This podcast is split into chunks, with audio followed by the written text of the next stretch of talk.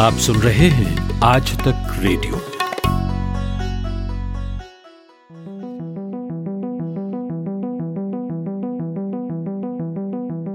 आपने अक्सर देखा होगा अलग अलग मौसम में कुछ नए पक्षी हमारे देश में आ जाते हैं। इन्हें प्रवासी पक्षी कहते हैं। हज़ारों किलोमीटर की लंबी यात्रा करके यूरोप, उत्तरी एशिया और तमाम देशों प्रदेशों से ये हमारे यहाँ आते हैं। इसके कई कारण हैं, जैसे कहीं कहीं भयंकर ठंड पड़ने लगती है तो इन लोगों को भोजन की समस्या होने लगती है। इसलिए प्रवास करते हैं। कुछ प्रजनन के लिए अनुकूल मौसम खोजने के लिए प्रवास करते हैं। भारत में भी हर साल ढेरों प्रवासी पक्षी आते हैं, और इनमें से एक है एमोर फाल्कन। ये पक्षी सर्दियाँ शुरुआत के समय नॉर्थ ईस्ट इलाके में आता है। एक समय ऐसा था जब इस पक्षी का बड़े पैमाने पर यहाँ शिकार होने लगा था। लेकिन फिर सरकार और लोगों ने इसे बचाने के जो प्रयास किए, वो आज सभी के लिए मिसाल है। नमस्कार, मैं हूँ अमन गुप्ता और ये है पॉडकास्ट। आज हम जानेंगे एमोर फाल्कन पक्षी के बारे में और इसे बचाने के लिए किस तरह की मुहिम चलाई गई। और इस पर बात करने के लिए हमारे साथ मौजूद हैं एमोर फाल्कन पक्षी के संरक्षण के लिए बनाई गई टीम को लीड करने वाले wild life institute of India के senior scientist doctor Suresh Kumar. तो बहुत बहुत स्वागत है डॉक्टर सुरेश आपका हमारे पॉडकास्ट में। हाँ, बहुत बहुत धन्यवाद। थैंक यू वेरी मच तो डॉक्टर सुरेश सबसे पहले हमें एमोर फाल्कन पक्षी की प्रजाति के बारे में थोड़ा बताइए। किस तरह की विशेषताएँ हैं इस प्रजाति में? अमोर फाल्कन एक छोटा सा बाज है बर्ड ऑफ़ प्रे जो बोलते हैं जो जो दूसरे यू नो चीज़ों को मार के खाता है इट्स कार्निवोरस और इंसेक्टिवोरस डाइट जो बोलते हैं, कीड़ा मकोड़े खाता है और दूसरे छोटे मोटे चूहे वगैरह खाता है। और ये बाजों में तो बहुत किस्मों के बाज होते हैं। इंडिया में कम से कम सत्तर किस्म के बाज होते हैं। और उसमें से ये वाला थोड़ा सबसे छोटा वाला होता है। अराउंड इसका वज़न होगा आपको करीबन 150 ग्राम से 200 ग्राम तक। से भी एक तो और छोटे वाले भी हैं पर ये वाला आपको ये माइग्रेटरी स्पीसीज होता है ये बहुत दूर से आते हैं हमारे देश में और इधर में कुछ दिनों के लिए कुछ कुछ हफ्तों के लिए रहता है और आगे चल जाता है। अच्छा सुरेश जी ये आता कहाँ से है? हाँ मैं इस इस उसके पहले मैं आपको ये समझाना चाहता हूँ कि ये जब विंटर मौसम है सर्दी मौसम है तब बहुत सारे चिड़िया विदेश से हमारे देश में आके इधर रुक जाते हैं। और इधर कम से कम तीन चार महीना बिता के फिर जब गर्मी मौसम शुरू होने लग जाएगा, वो वापस जाने में लग जाएँगे। ये ज़्यादातर ये सारे के सारे चिड़िया आपको नॉर्दर्न लैटिट्यूड मतलब रशिया, मंगोलिया, चाइना, उस इलाके से नीचे आते हैं। क्योंकि वो इलाका अभी ये सर्दी की वजह से, बर्फ़ पड़ने की वजह से वो सब बहुत ठंडा हो जाता है। तो वहाँ से इधर इंडिया में आ जाते हैं। सुरेश जी एक और सवाल मेरे दिमाग में आ रहा है कि आमतौर पर जो जानवर और पक्षियों के नाम होते हैं वो किसी न किसी वजह से रखे जाते हैं। तो इस पक्षी का नाम एमुर फाल्कन कैसे पड़ा? तो ये अमुर फाल्कन ये नाम जो अमुर फाल्कन जो है नाम है एक नदी के ऊपर है। अमुर नदी बोल के एक नदी है जो। रशिया और चाइना को बॉर्डर करता है। और ये आपका बीजिंग से कम से कम एक हज़ार किलोमीटर नॉर्थ की तरफ़ में है। और ये इलाका में ये अमुर फाल्कन पाया जाता है, जहाँ पे ये ब्रीडिंग करता है। मतलब उसका घोसला और बनाता है और बच्चा सब बना के फिर वहाँ से वापस आता है।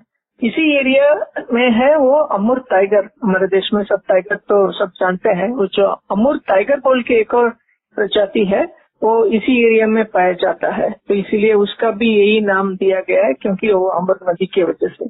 सुरेश जी माफ़ कीजिए मैंने आपको बीच में ही टोक दिया था तो हम इसकी विशेषताओं के बारे में बात कर रहे थे। आ, तो इसमें एक और विशेषताएँ हैं कि ये अमूर फाल्कन जो आता है हमारे इंडिया में विंटरिंग के लिए आता है पर ये इधर में रुकता नहीं है।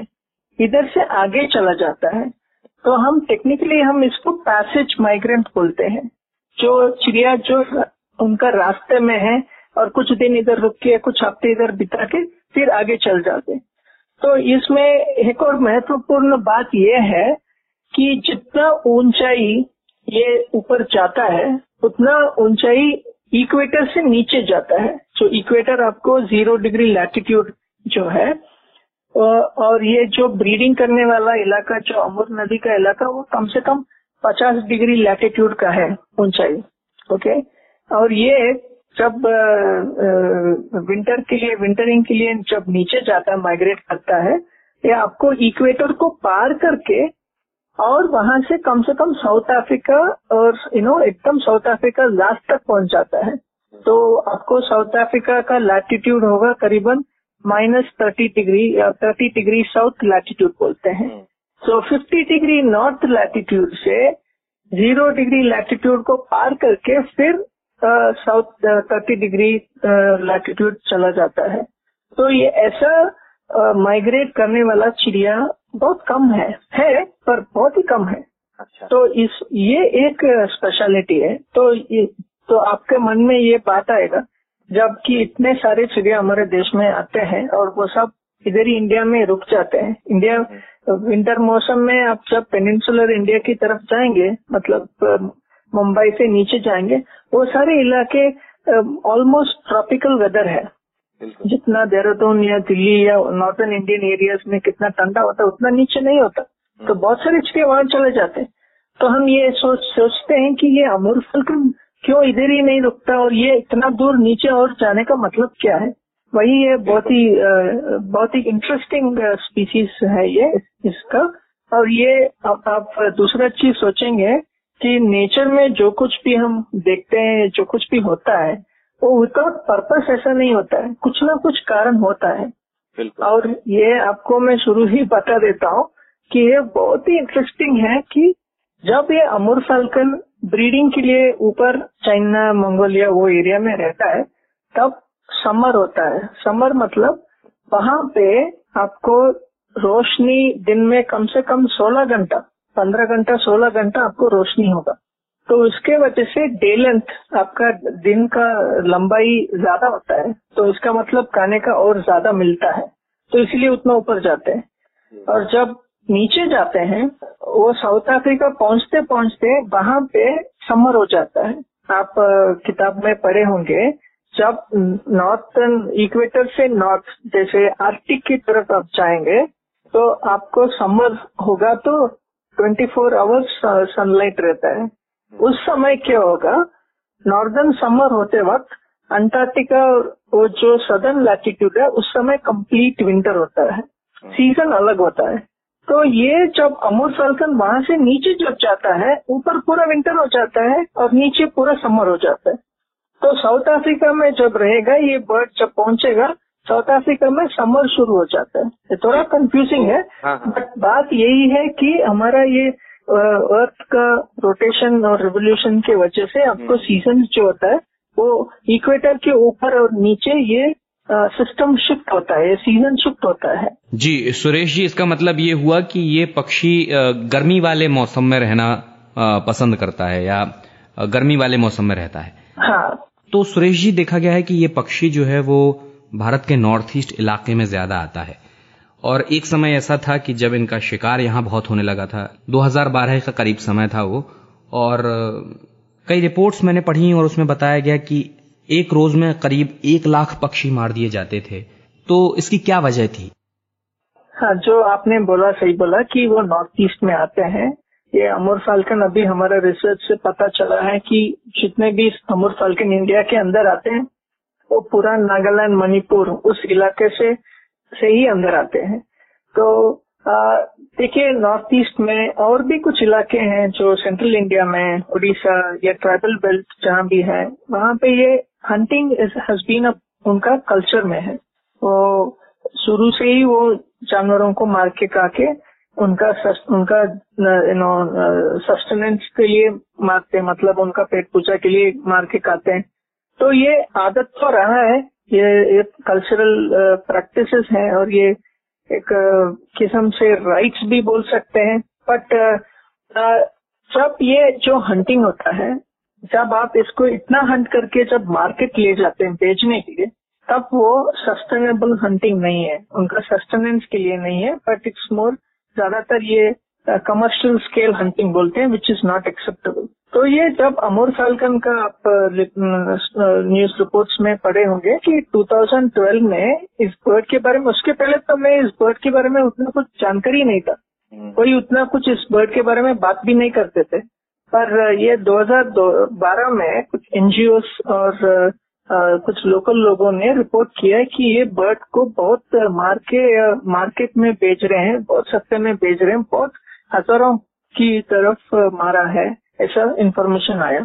तो मारने का वजह इसलिए है कि ये जो इलाके में जहाँ पे ये अमूर फलकन आता है, वहाँ पे लोकल लोगों का इनकम जनरेट करने के लिए और कुछ ऑप्शंस नहीं है। ज़्यादातर ये लोग उनका खेती में काम करते हैं या वहाँ पे बड़ा सा रिजर्वायर है, पानी का तालाब है, वहाँ पे वो मछली मार के बेचते हैं। तो जब इन्होंने इतने सारे चिड़िया एक साथ उनके गाँव में आकर के रूस्ट करते हुए देखा तो कोई ने ऐसा ही सोच लिया, चलो इसको मारेंगे कुछ तो अपने खाने के लिए मारा है। फिर ऐसा हुआ कि बहुत सारा पकड़ा गया था। जो ये लोग ये स्टोरी ऐसा शुरू हुआ था कि जो मछुआरे जो है वहाँ, जो मछली के लिए जाल बिछा रहे थे उसी जाल को ऊपर उठा लिए जहाँ पे वो तालाब जो रिजर्वायर के आसपास जो जंगल है वहाँ पे ये नेट को उठा लिए। हम्म। तो ये चिड़िया रात को दूर दूर से आते हैं। रात को आकर के इस जंगलों में जाके चुप जाते हैं। रूस्ट करते हैं। रात को सोते हैं। फिर निकल जाते हैं। सुबह ही निकल जाते हैं। तो कहने का मतलब वो जाल में फंस जाते थे। वो जाल में फंस गए हैं। तो ये जाल में आ, मैं अभी इसको आपको रिकंस्ट्रक्ट करके बता रहा हूँ क्या होगा। इनिशियली इंटेंशन नहीं होगा कि हम पकड़ के उसको मार्केट में भेजेंगे। पर उनको इतना मिलने लग गया था तो उन, उनको उतना तो नहीं कर सकते। तो क्या करें आसपास मार्केट में या किसी को बेच दें। तो ऐसा करके करके वो दो तीन लोग और लग लग गए मिल गए और भी लोग मिल गए। तो अचानक बहुत सारे लोग मिल गए कि अपना अपना जाल को ऊपर उठा के ये चिड़िया को मारने में लग गए थे। तो तब पर जो कुछ भी हुआ वो उसी साल में हुआ। वो आगे का कहानी है कि आगे और बहुत सारा अवेयरनेस प्रोग्राम क्रिएट किया गया था। अच्छा डॉक्टर सुरेश आपने इन पक्षियों को बचाने के लिए जो प्रोग्राम सरकार लाई थी उसको आपने हेड किया। मैं आपसे जानना चाहता हूँ कि किस तरह के प्रयास आपने और आपकी टीम ने किए? तो मेरा इस प्रोग्राम में एक छोटा सा बाग है। जो अवेयरनेस वर्क जो प्राइमरीली जो जो मुख्य था जैसे लोगों से जाके मिलना इंटरेक्ट करना, वो फॉरेस्ट डिपार्टमेंट से दो वेरी यंग ऑफिसर्स जो शुरू शुरू नए नए ज्वाइन किए थे फ्रॉम इंडियन फॉरेस्ट सर्विस और एक वन ऑफ़ द ऑफिसर तो उसी विलेज के थे मतलब वही ट्राइब के थे वो, नागालैंड के, वही ट्राइब के थे लेडी ऑफिसर और दूसरे थे महाराष्ट्र के वो इंडियन फॉरेस्ट सर्विस ऑफिसर थे। ये दोनों को इसी अमोर फाल्कन का अवेयरनेस के लिए उनको डिप्यूट किया गया था स्पेसिफिकली कि आप लोगों को, लोगों से बात करना है अवेयरनेस क्रिएट करना है, इनको रोकना है। और इसके साथ साथ एक, दो एनजीओ हैं, वहाँ लोकल बहुत एक्टिव हैं, काफ़ी कुछ काम कर रहे हैं वहाँ पे। वो एक है Nagaland biodiversity and wildlife conservation trust बोल के है, और एक दूसरा है नेचुरल नागाज बोल के। ये लोग सब मिलके गाँव में जाके लोगों को अवेयरनेस क्रिएट करने लगे कि इस चिड़िया को नहीं मारना है। ये इट्स अ गेस्ट बहुत दूर से आता है और इसको इतना मारने से हमको बहुत नुकसान होगा बोल के उन्होंने अवेयरनेस किया। मेरा रोल जहाँ पे आया ये है कि ये चिड़िया कहाँ से आता है? किसी को पता नहीं था। कुछ इन, इन जो किताबे में जो लिखा गया था कि ये इतना दूर दूर से आ रहा है ठीक है आ रहा है पर किस रास्ते से आ रहा है? सबसे सबसे इम्पोर्टेंट मुख्य चीज़ उस समय का क्या था कि ये जो हंटिंग हुआ, सिर्फ़ इस गाँव में ही हो रहा है? मतलब सिर्फ़ इस गाँव में ही इतने सारे चिड़िया आकर के रूस्ट कर रहे आप ये जो गाँव जो है, इस गाँव का नाम है पांगती बोल के है, और ये वोका डिस्ट्रिक्ट एक रिमोट एरिया है वहाँ। और ऐसा रिमोट एरिया में और भी रिमोट एरियाज़ हैं नागालैंड में, पहाड़ों में। तो इसका मतलब और भी बहुत सारे जगह में ये चिड़िया रूस्ट कर रहा होगा रात में, और हो सकता है वहाँ भी हंटिंग होगा, और किताबें में भी लिखा है कि कुछ ऐसे भी इलाके हैं जहाँ पे हंटिंग होता है जब ये चिड़िया आता है। तो कैसे ढूंढे वो सारे लोकेशन ऐसे ही पहाड़ में घूम नहीं सकते हैं, और ये चिड़िया तो दो तीन हफ़्ते के लिए रहता है। तो बहुत इंटीरियर एरिया रोड्स भी नहीं है, बहुत सारे जगह में। तो इसके लिए एक अपॉर्चुनिटी था कि हमको कि इन पे ट्रांसमीटर लगाए और इनका माइग्रेशन स्टडी करें, पर मतलब इनका मूवमेंट स्टडी करें कि कहाँ कहाँ जाता है। एक चिप होता है इंस्ट्रूमेंट होता है, जो इनके ऊपर फिक्स कर देते हैं और ये सैटेलाइट से कम्युनिकेट करेगा। और सैटेलाइट से हमको लैपटॉप में या कंप्यूटर में मुझे हर दिन इसका लोकेशन आएगा, बताएगा कि आज वो चिड़िया कहाँ है। तो ये हम ज़्यादातर बहुत सारे जानवरों पे ये इंस्ट्रूमेंट्स लगाते हैं। पर हम लोगों को तो ये उस समय काफ़ी चैलेंजेस था, क्योंकि ये चिड़िया बहुत ही छोटा चिड़िया है।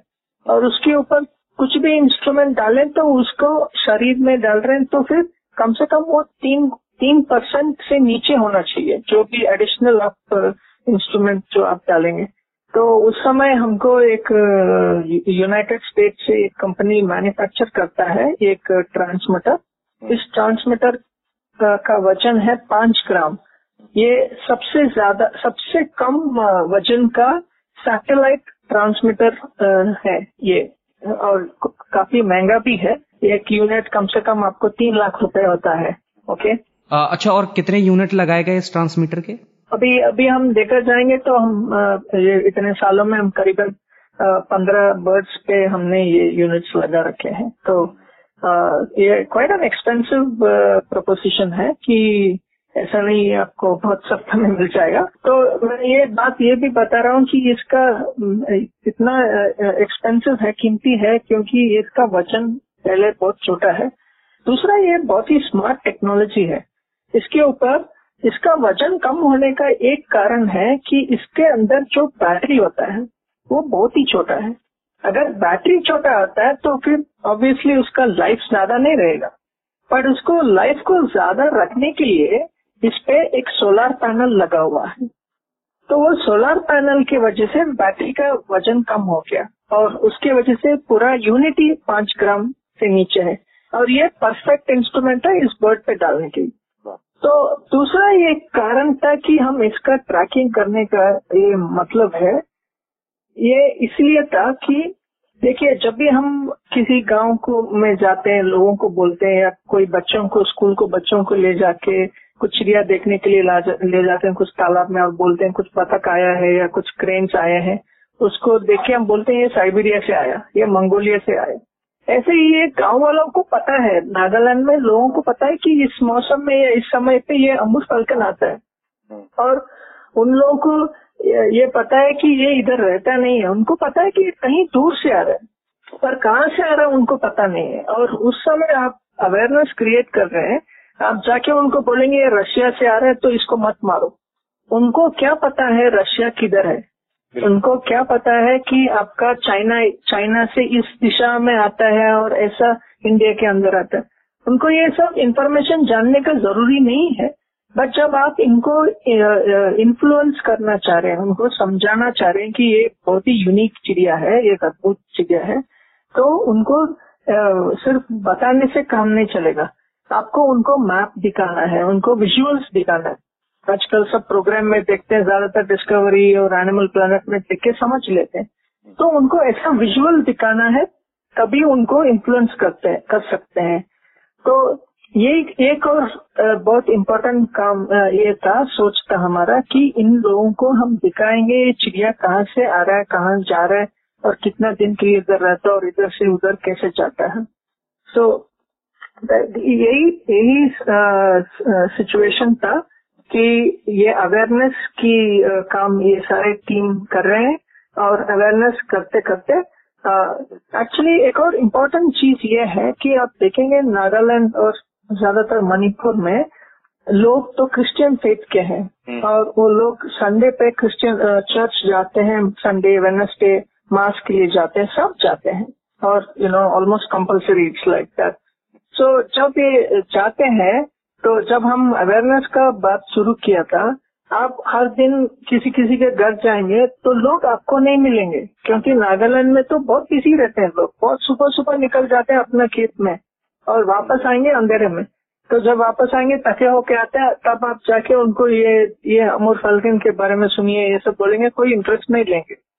पर यही था कि उस समय इनको मेरे जो फॉरेस्ट डिपार्टमेंट के कोलिग्स हैं, उनको ये आइडिया आया था कि हम उनको क्यों ना जाके चर्च में मिल लें? तो जब चर्च में गए थे तो पूरे के पूरे गाँव आपको चर्च में मिल जाएगा आपको तो हर हर घर में जाने की ज़रूरत नहीं है आपको सब आदमी वहीं पे मिल जाएँगे। तो ये लोग जो अवेयरनेस प्रोग्राम कर रहे थे अभी चर्च से करने लग गए थे। तो जब ये पंक्ति जो गाँव में ये चर्च में करने लग गए थे वहाँ का जो पास्टर जो है वो काफ़ी इंटरेस्ट दिखाए हैं ये अवेयरनेस या कंजर्वेशन का प्रोग्राम पे। और वो हमारे टीम में आ गए थे। मतलब उनको इंटरेस्ट आया कि हम हमको ये करना है। बिल्कुल। तो वो ऐसा हो गया सिचुएशन कि आ, हर चर्च में जो मास होता है जो सरमन होता है वो होने के बाद वो पास्टर शुरू ये अमूर फाल्कन के बारे में बाकी जीव जंतु जो वहाँ उस इलाके में पाया जाता है उनके बारे में बोलने लगे धीरे धीरे लोगों को एटीट्यूड को चेंज कराए कि इस बार जब 2013 में जब ये चिड़िया दोबारा उनके गाँव में आएगा कोई उसको नहीं मारेगा। तो ये एक प्लेच लिए थे। बिल्कुल और कहीं ना कहीं धार्मिक संस्थान और धार्मिक संस्थान के लोगों के जुड़ने से लोगों का विश्वास बढ़ा और उसका एक अलग असर पड़ा। हाँ हाँ हाँ हाँ। देखिए दूसरा एक चीज़ और है कि वहाँ पे कल्चरल टैबूस भी है ओके हंटिंग हंटिंग होता है बट उनका अपना कल्चर में भी कुछ चीज़ें करना है नहीं करना है वो सब चीज़ें था। बट जमाना बदलते बदलते बदलते ये सारी चीज़ें निकल गया। तो इन कुछ बुढ़े बुढ़े लोगों से आप जाके बात करेंगे वो लोग बोलेंगे हमारे एंसेस्टर्स बोला है कि ये अमूर फाल्कन को नहीं मारना है बहुत अद्भुत चिड़िया बहुत दूर से आता है। पर क्या है जमाना बदल गया लोग बदल गए और वो सब कल्चरल टैबूस निकल गया। और तब क्या हुआ जब ये अवेयरनेस का शुरू हुआ वो जो बड़े बड़े लोगों का बोलना जो भी बोल रहे थे वो सब आगे आने लग गया सामने आने लग गया था। और ये, ये उनका बात सब सुनने लग गए तो इसमें it is not one person बहुत सारे लोग मिलके ये यू नो अवेयरनेस क्रिएट किए थे। जी सुरेश जी बहुत अच्छे आपने प्रयास किए। और बातचीत भी बड़ी दिलचस्प हो रही है। आगे हम इस बातचीत का सिलसिला जारी रखेंगे। फ़िलहाल एक छोटा सा ब्रेक लेते हैं। आज तक रेडियो, अब सुनिए आज तक की मोबाइल एप्लीकेशन पर भी। प्ले स्टोर से आज तक की मोबाइल ऐप डाउनलोड करें। ऐप में आपको सबसे ऊपर राइट साइड में तीन आइकन दिखेंगे। उनमें से एक जो सबसे बीच में है, वो है आज तक रेडियो का आइकन। तो उसे उंगली से ज़रा सा छू दीजिए और खुल जाएगा हमारा पिटारा, जिसमें क्या है। न्यूज़ तो हर जगह है, पर हमारे यहाँ न्यूज़ है सही कॉन्टेक्स्ट के साथ। खबर तो आ गई, पर खबर से आगे की बात क्या है? उसका एनालिसिस आपको हमारे यहाँ मिलेगा, और इस ठिकाने पर सिर्फ़ खबरें ही नहीं हैं। ज्ञान की बातें हैं, मज़ेदार किस्से हैं बतकही है, और और भी बहुत कुछ है, जिसका स्वाद लेने के लिए इस गली के चक्कर लगाते रहें। आज तक रेडियो कहते हैं इसे, सुनता है सारा जहाँ।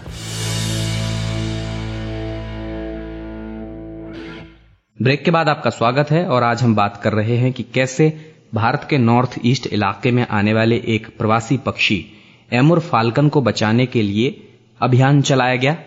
और इस पर बात करने के लिए हमारे साथ हैं इस पूरे अभियान का नेतृत्व करने वाले wild life institute of India के senior scientist doctor Suresh Kumar. तो सुरेश जी, सवालों पर लौटते हैं। आपके प्रयासों के बाद आज आप इन इलाकों में कैसे परिणाम देखते हैं? देखिए, मैं एक शुरू से ही बोल देता हूँ कि ये आज का बात नहीं है, ये एकदम 2013 पहुँच जाता है। आप मानेंगे नहीं, मेरे बात कि 2012 में जो गाँव में, या बहुत सारे ऐसे गाँव में, जो ये अमूर फाल्कन का चिड़िया को इतने सारे मार रहे थे, वो लोग 2013 में एक भी चिड़िया नहीं मारा। तो फ्रॉम तो hundreds of birds thousands of bird को जो मार रहे थे वो एकदम ज़ीरो हंटिंग पे आ गया। तो मैं आ, बिना कुछ सोचे मैं ये बात बोल सकता हूँ कि ऐसा दुनिया में कहीं भी नहीं हुआ है कि एक साल में इतने सारे मारे और तुरंत अगले साल में एकदम कंप्लीट चेंज कंप्लीट हॉल्ट और आपको ये बात भी मैं बोल रहा हूँ कि ये ऐसा सिचुएशन नागालैंड में हुआ है। आप कोई भी आदमी से बात करेंगे नागालैंड या नॉर्थ ईस्ट के बारे में बात करेंगे वो लोग बोले अरे वो तो कोई भी जानवर नहीं छोड़ते हैं सबको मार के काटते हैं। है ना? तो ऐसा जगह में ऐसा चीज़ हुआ है ऐसा चेंज हुआ है ना?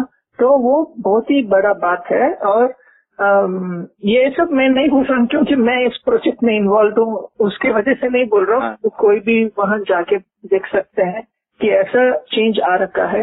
And this is one of the biggest conservation success stories in the world okay अभी जितने भी लोग कंजर्वेशन पे काम करें सब अमोल फाल्कन का और पूछते हैं कि ऐसा क्या हुआ है कि ऐसा चेंज हुआ तो इसमें बहुत सारे यू नो स्टोरीज है तो कमिंग बैक आपका जो सवाल है आप देखेंगे जो भी इनिशिएटिव जो कंजर्वेशन इनिशिएटिव जो भी स्टार्ट हुआ वो पांगती गाँव से स्टार्ट हुआ। उनको एक्नोलेजमेंट देना है। उन लोगों के एफर्ट्स के वजह से उन, उन्होंने ये डिसीज़न लिया कि हम नहीं मारेंगे।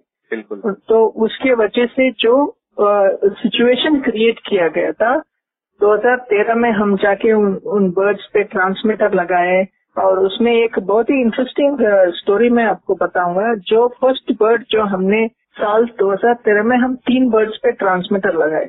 जब हम बर्ड्स को पकड़े और जब हम उनको ट्रांसमीटर लगा रहे थे, उस समय भी हमको सोच में नहीं था कि इनको कुछ नाम दे। और हम जनरली कुछ नाम नहीं देते कि कुछ नंबर है, वो ट्रांसमीटर पे वही हम रिकॉर्ड करके रख लेते हैं।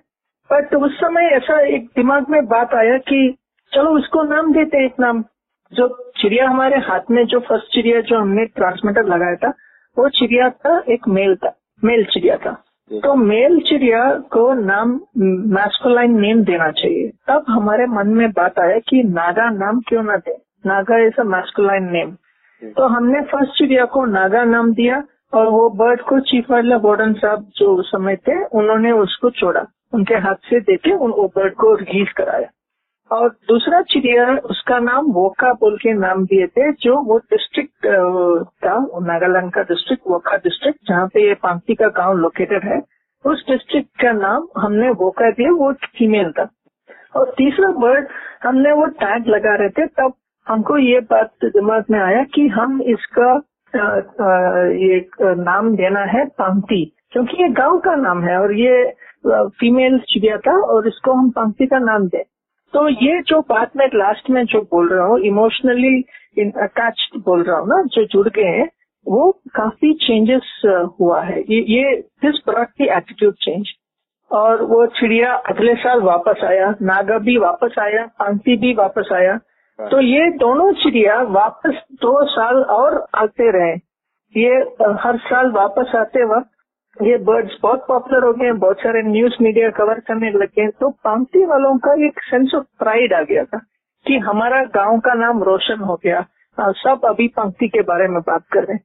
नागालैंड अमूर फाल्कन के बारे में कोई भी बोलेगा तो पांगती बोलेगा फ़र्स्ट तो उनका गाँव का नाम सबके जीप में था। तो ये ये आ, उनका गाँव का काफ़ी अटेंशन मिलने लग गया। तो ये ये एक बहुत इम्पोर्टेंट सिचुएशन क्रिएट हुआ। इससे क्या हुआ?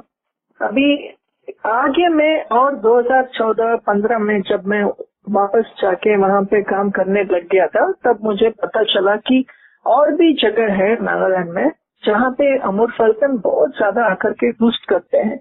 जैसे इस गाँव में रूस्ट कर रहे हैं, वहाँ भी ऐसे ही रूस्ट कर रहे हैं। तो बहुत सारे अमूर फल्कन है। और इंटरेस्टिंगली वो सब लोग वो सब गाँव में ये गाँव के बारे में न्यूज़पेपर में पढ़ के पढ़ के उन लोगों ने भी डिसाइड कर लिया कि हम भी ये चिड़िया को बचाएँगे ओके ना? तो वो लोग भी बचाने लगे वो लोग भी ऐसा भी करने लगे कि जहाँ पे जंगल में सोता है वो जंगल तो कम्युनिटी लैंड है। उन्होंने ये डिसाइड कर लिया कि हम इस जंगल को भी नहीं कटेंगे हम इस, इस, इसको ऐसे ही रहने दें वो बर्ड्स को आकर के रूस्ट करने के लिए। ये तो आता है तो तो हफ़्ता तीन हफ़्ता रहता है साल में। पर फिर भी उन्होंने ऐसा डिसाइड कर लिया कि हमने इसको छोड़ते हैं। तो क्या हुआ? अभी सब जगह में ऐसा सोचने लग गए और 2015 में हमारे यूनियन मिनिस्टर हैं श्री प्रकाश जावड़ेकर साहब। उन्होंने आए थे नागालैंड में क्योंकि उनको ये इन्फॉर्मेशन मिला कि ऐसा अमर पालकन बहुत सारे आकर के रूस्ट कर रहा है। और मैंने उनके साथ अकम्पनी किया था, उनको अमर पालकन को दिखाने के लिए। तो वो पांगती आए थे और उनको ये बर्ड्स को देखे वो बहुत आश्चर्य हो गया। उनको उनको समझ में नहीं आ रहा तो इतने सारे बर्ड्स कहाँ से आता है और इतने सारे। और उनको बहुत इंटरेस्ट था जब हमने वो नागा और पांगती जो ट्रांसमीटर लगाए वाला बर्ड इधर जाता है, उधर जाता है और इधर आता है, ऐसा सब स्टोरी बोल रहा था। तो उनको बहुत इंटरेस्ट था कि मैं भी एक ट्रांसमीटर लगाए वाला चिड़िया को मैं छोड़ना चाहता हूँ। तब मैंने बोला, सर, अभी तो कुछ प्रोजेक्ट नहीं है। जो प्रोजेक्ट था, वो तीन बर्ड पे ट्रांसमीटर लगा के छोड़ दिए नहीं नहीं नहीं, और बर्ड्स पे ट्रांसमीटर लगाना है, ऐसा उन्होंने बोला। तब मैंने उनको बोला था सिचुएशन बोला था कि, सर, ऐसा है कि 2013 में जो बर्ड्स को हमने टैग लगा के उनको, उनका गाँव में, गाँव का नाम सब दिया, ऐसे ही और भी जगह है जो नागालैंड में जहाँ लोग प्रोटेक्ट कर रहे हैं और वो लोग मुझे पूछ रहे हैं कि आप हमारे गाँव में भी आकर के चिड़िया को पकड़ के उसको हमारे गाँव का नाम आप दे दो, क्योंकि तो हम सबको पता चले कि हम भी कुछ कर रहे हैं, ऐसा। तो उनको जावड़ेकर साहब को ये बहुत, ये बात पसंद आया। उन्होंने बोला, ये तो अच्छा आइडिया है, अगर लोग कोई चाह रहे हैं तो हम ट्रांसमीटर लगा के वहाँ पे बर्ड को पकड़ के उस पर ट्रांसमीटर लगा के नाम देना चाहिए। उन्होंने तुरंत प्रेस रिलीज़ भी दे दिए। 2015 में कि अगले साल 2016 में हम ऐसा प्रोजेक्ट लेंगे।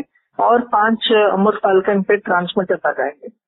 तो उनके वजह से 2016 में मिनिस्ट्री एक प्रोजेक्ट सैंक्शन किया था और जैसे हमने प्रॉमिस किया था लोगों को ऐसे ही दोबारा 2016 में जाके और पाँच अलग जगह पे और पाँच और चिड़िया पकड़ के उनके भी ट्रांसमीटर लगा के जैसे वो लोग आ रहे थे उनका नाम क्या रखना है? नाम का उन, उनके हिसाब से हमने नाम दिया था।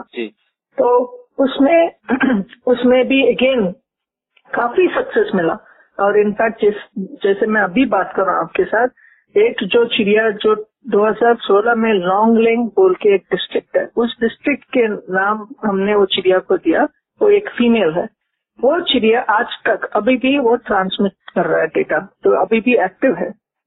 तो ये बहुत ही लंबा समय तक हम ये बर्ड्स को ट्रैक कर पाए वो काफ़ी डेटा मिला है, इस बर्ड्स बर्ड्स के बारे में काफ़ी अंडरस्टैंडिंग मिला है ओके तो ऐसे ऐसे अभी देख रहे जो मीन मैंने काफ़ी डाइग्रेस हो गया जो आपका सवाल पर ये इतना बड़ा स्टोरी है हाँ। कि अभी नागालैंड में एक जगह से दूसरे गाँव में स्प्रेड हुआ नेचुरली स्प्रेड हो रहा है कि हमने जाके किसी को ज़बरदस्ती नहीं किया कि आपके गाँव में ये करो वो करो नहीं। ये अपने आप अपने आप लोगों ने अपने ऊपर ले लिया है। हम्म। और नागालैंड से अभी नेक्स्ट मणिपुर में शिफ्ट हुआ। मणिपुर में भी हमको पता हुआ कि वहाँ भी लोग अमूर फाल्कन को प्रोटेक्ट कर रहे हैं। वहाँ भी अमूर फाल्कन बहुत सारे नंबर्स पे आकर के रुक रहा है। तो 2018 में हमने ऐसे ही प्रोजेक्ट मणिपुर फॉरेस्ट डिपार्टमेंट ने रिक्वेस्ट किया और उन्होंने इनिशिएट किया और वहाँ पे जाके और बर्ड्स पे हमने वहाँ ट्रांसमीटर्स लगाए। तो पिछले साल मैंने दो पाँच बर्ड्स पे ट्रांसमीटर लगाया और मणिपुर पे और वो उस पाँच में दो बर्ड्स अभी जैसे हम बात करें वही गाँव में जहाँ हम उनको पकड़ के ट्रांसमीटर लगाया उसी जगह पे वो दोनों आ गए जैसे हमने नागालैंड में नाम दिया है वो गाँव पे या नदी पे या डिस्ट्रिक्ट पे ऐसा भी ऐसा ही इधर मणिपुर में भी लोग मांगे तो हम ऐसे ही किए है। तो लोग people are able to relate वो बर्ड्स के साथ वो यू नो रिलेट कर पाने की ये हमारा है। ये सेंस ऑफ़ ओनरशिप बोलते हैं ना। आ, वो वो आने लग गया। तो it is it is naturally spread अपने आप धीरे धीरे धीरे धीरे बढ़ रहा है। अभी बढ़ रहा मतलब जो कंजर्वेशन इनिशिएटिव तो जो अभी नेक्स्ट आसाम का लोग प्रोटेक्ट करने लग गए ये सारे एरिया जो मैं बता रहा हूँ, जहाँ पे ये कंजर्वेशन एफर्ट का स्प्रेड हो रहा है, ये सब रिमोट एरियाज़ हैं। और यहाँ पे अवेयरनेस का बहुत कमी है। हंटिंग का बहुत बड़ा प्रॉब्लम है।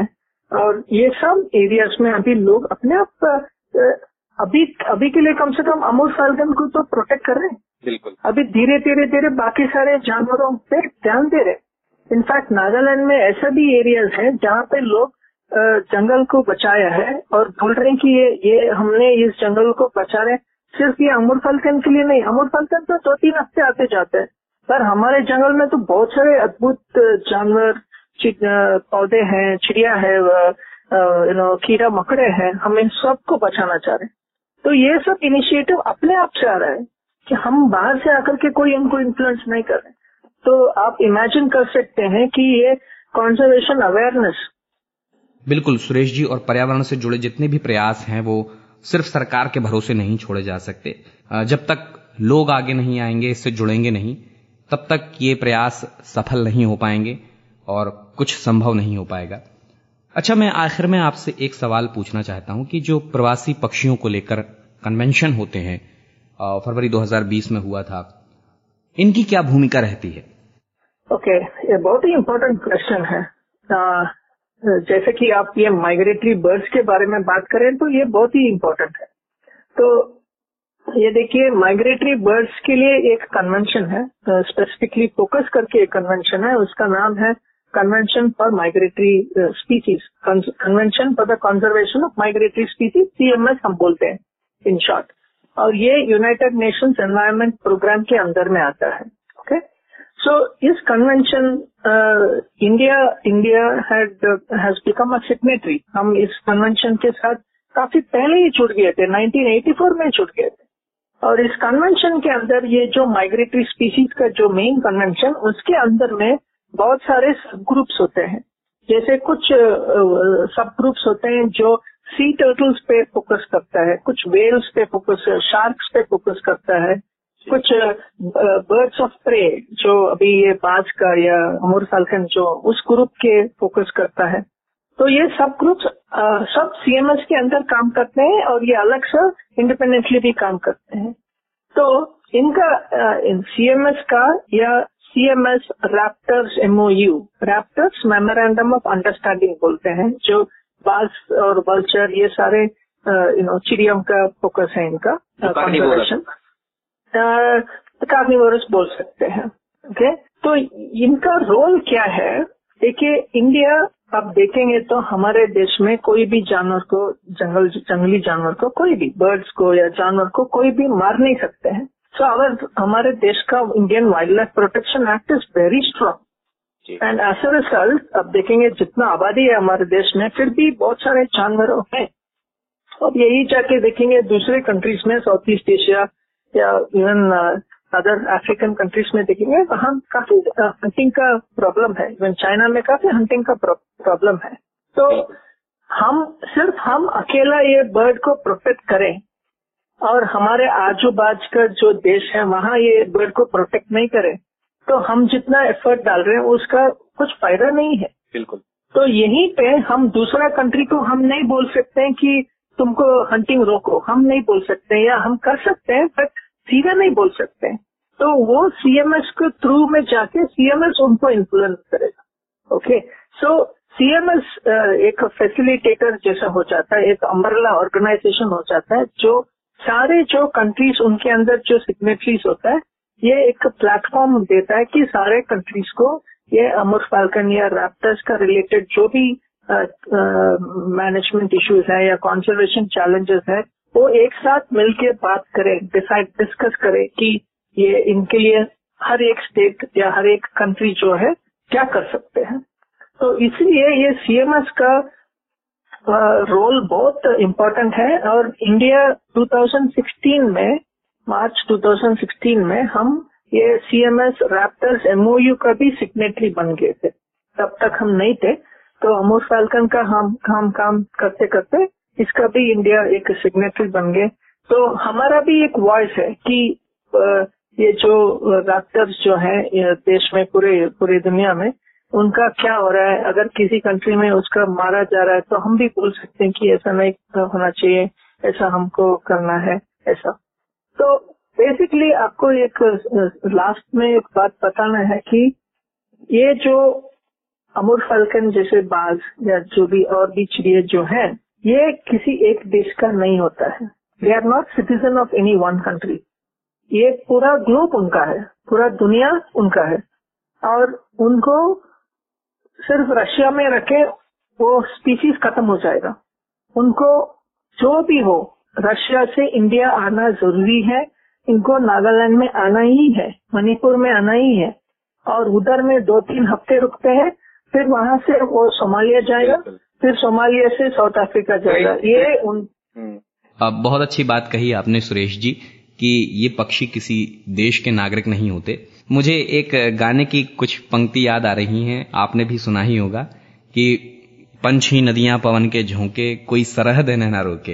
हाँ हाँ हाँ, हाँ बिल्कुल सही बोला। तो, तो यही है। तो डॉक्टर सुरेश अपना कीमती वक्त निकालकर हमसे आपने बात की। आपका बहुत बहुत शुक्रिया इस पॉडकास्ट का हिस्सा बनने के लिए। नहीं मैं मुझे भी बहुत अच्छा लगा आपसे बात करके और मेरा ये एक्सपीरियंस शेयर करें। और मुझे भी बहुत कम, आ, अच्छा लगता है कि हमारे देश में ऐसा सक्सेस स्टोरीज हैं जो पूरे वर्ल्ड अभी इसको सुन के आश्चर्य होते हैं कि ऐसा कैसे, और हमारे देश में वो हमें कॉपी करना चाहते कि आपने क्या किया, हम भी ऐसा करना चाहते तो ये एक्सपीरियंस मुझे शेयर करने के लिए अपॉर्चुनिटी दिए। Thank you thank you very much तो ये पॉडकास्ट आपको कैसा लगा? हमें आप रेडियो एट आज तक डॉट कॉम पर ईमेल के ज़रिए बता सकते हैं। सोशल मीडिया पर हम हैं। इसके अलावा तमाम ऑडियो ओटीटी प्लेटफॉर्म्स जैसे Spotify Google podcast Apple podcast pod chaser Jio Saavn यहाँ पर भी आप हमारे कार्यक्रम सब्सक्राइब कर सकते हैं। अमन गुप्ता के साथ थे आप। इजाज़त चाहूँगा। नमस्कार।